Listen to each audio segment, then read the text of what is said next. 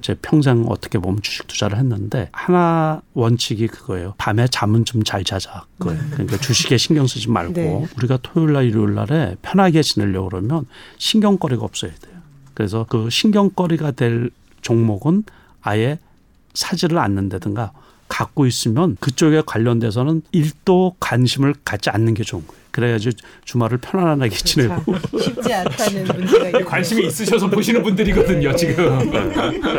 직장인들 같은 경우도 저녁에 퇴근하시고서 집중을 할 필요가 있거든요. 집중. 상위 올라간 것 중에서 왜 올라갔는지 뉴스를 캐치해 놓고 메모해 두었다가 이게 일회성 뉴스가 아니고 지속 가능한 뉴스다 그러면 후속 보도가 계속 나오는 거예요. 뉴스가 중요하고요. 네. 그래서 그거를 뉴스 하시잖아요. 뉴스. 뉴스 이제 전문가신 네, 근데 기자시니까. 이제 양 의견이 있어요. 어떤 아. 분은 뉴스에 나온 것은 이미 다 알려진 그거- 사실이다. 아, 이제 그- 그, 런 파악을 아. 좀 하시는 아, 전문가들이 그렇죠. 계시고 그래서 제가 말씀드린 게 뭐라고요? 일회성이냐 아니냐. 아니냐. 네. 그게 음. 지속성이냐 시대 트렌드하고 맞느냐 그 그거 두 개를 살펴보는 게 제일 중요해요. 지속성, 시대 트렌드.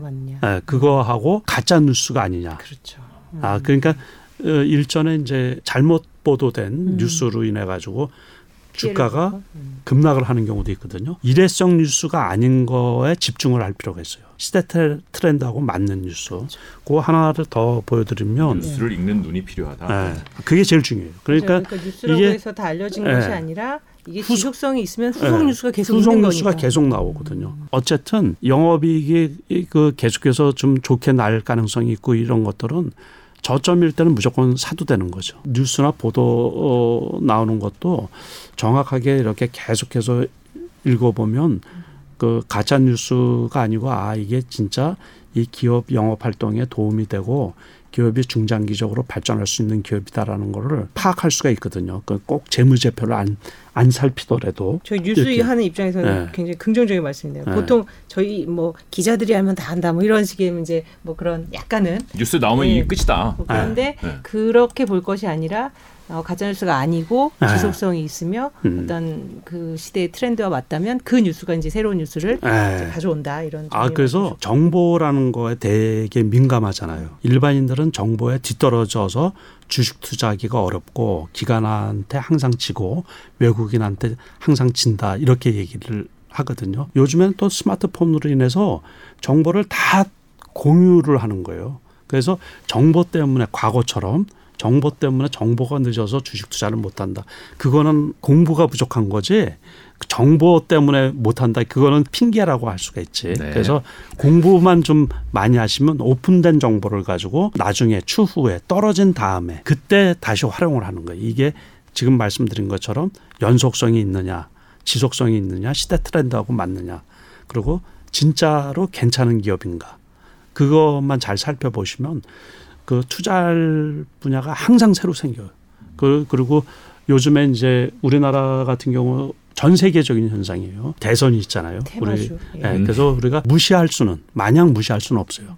특히 이제 정책 관련주 미국의 그 대선에서 그 정책이라는 것은 전 세계적으로 영향을 미치잖아요. 그렇죠. 그래서 우리나라도 역시 마찬가지죠. 동창이다, 뭐 친구다 이런 거 말고요. 그런 거 말고 그거 그거는 정치, 그거는 정치인 관련주가 아니라 예. 예, 정책 예, 관련주는 그래서 그 후진적이잖아요. 그죠? 네. 정 누구하고 안다고 해서 그거 요즘에 김영란법이 또 있고 그래가지고 그거 안 되는데 누가 안다 그래서 주가가 올라가고 그러면 그거 참 문제가 있는 근데 거죠. 화끈하게 얘네들이 더 화끈해요. 사실 그게 관련주보다. 움직이니까. 아, 예.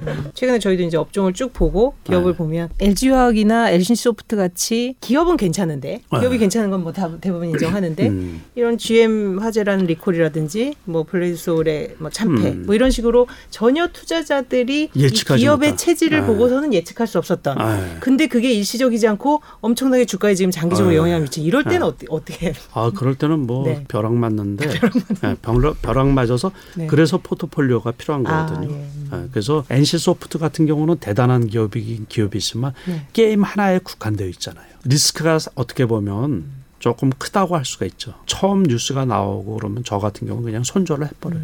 아, 그래서 그거를 들고 있으면 들고 있으면 짐덩어리 아니에요. 짐덩. 짐덩어리가 점점 커, 커져 버리면 이 병이 될 수가 있거든요. 대표님도 손절을 하시는군요. 아, 저 손절할 때 많아요. 미녀 공경매사님께서 슈퍼챗을 보내주셨습니다. 어, 여기 이 채널 라이브에 슈퍼챗도 오고. 아, 그렇군요. 우담 우담 선생님. 오담 스승님 우담 감사합니다. 이렇게 부르시네요. 보내주셨네요. 지금 여러 가지 얘기를 좀 더 들어보고 싶은데 예. 이제 마무리해야 될 시간이 된 것 같아요. 시간이 너무 금방 네. 가세요. 오늘 사실 남 대표님하고는 계속 네, 정기적으로 뵈면서 네, 또 예, 모시고서. 네, 네. 쭉 네. 이렇게 종목도 들어보고 또 그 시장 국면에 맞는 투자법. 자 오늘 남석관 대표님과 이야기 잘 들어봤습니다. 고맙습니다. 예, 예, 장시간 고맙습니다. 감사합니다. 네.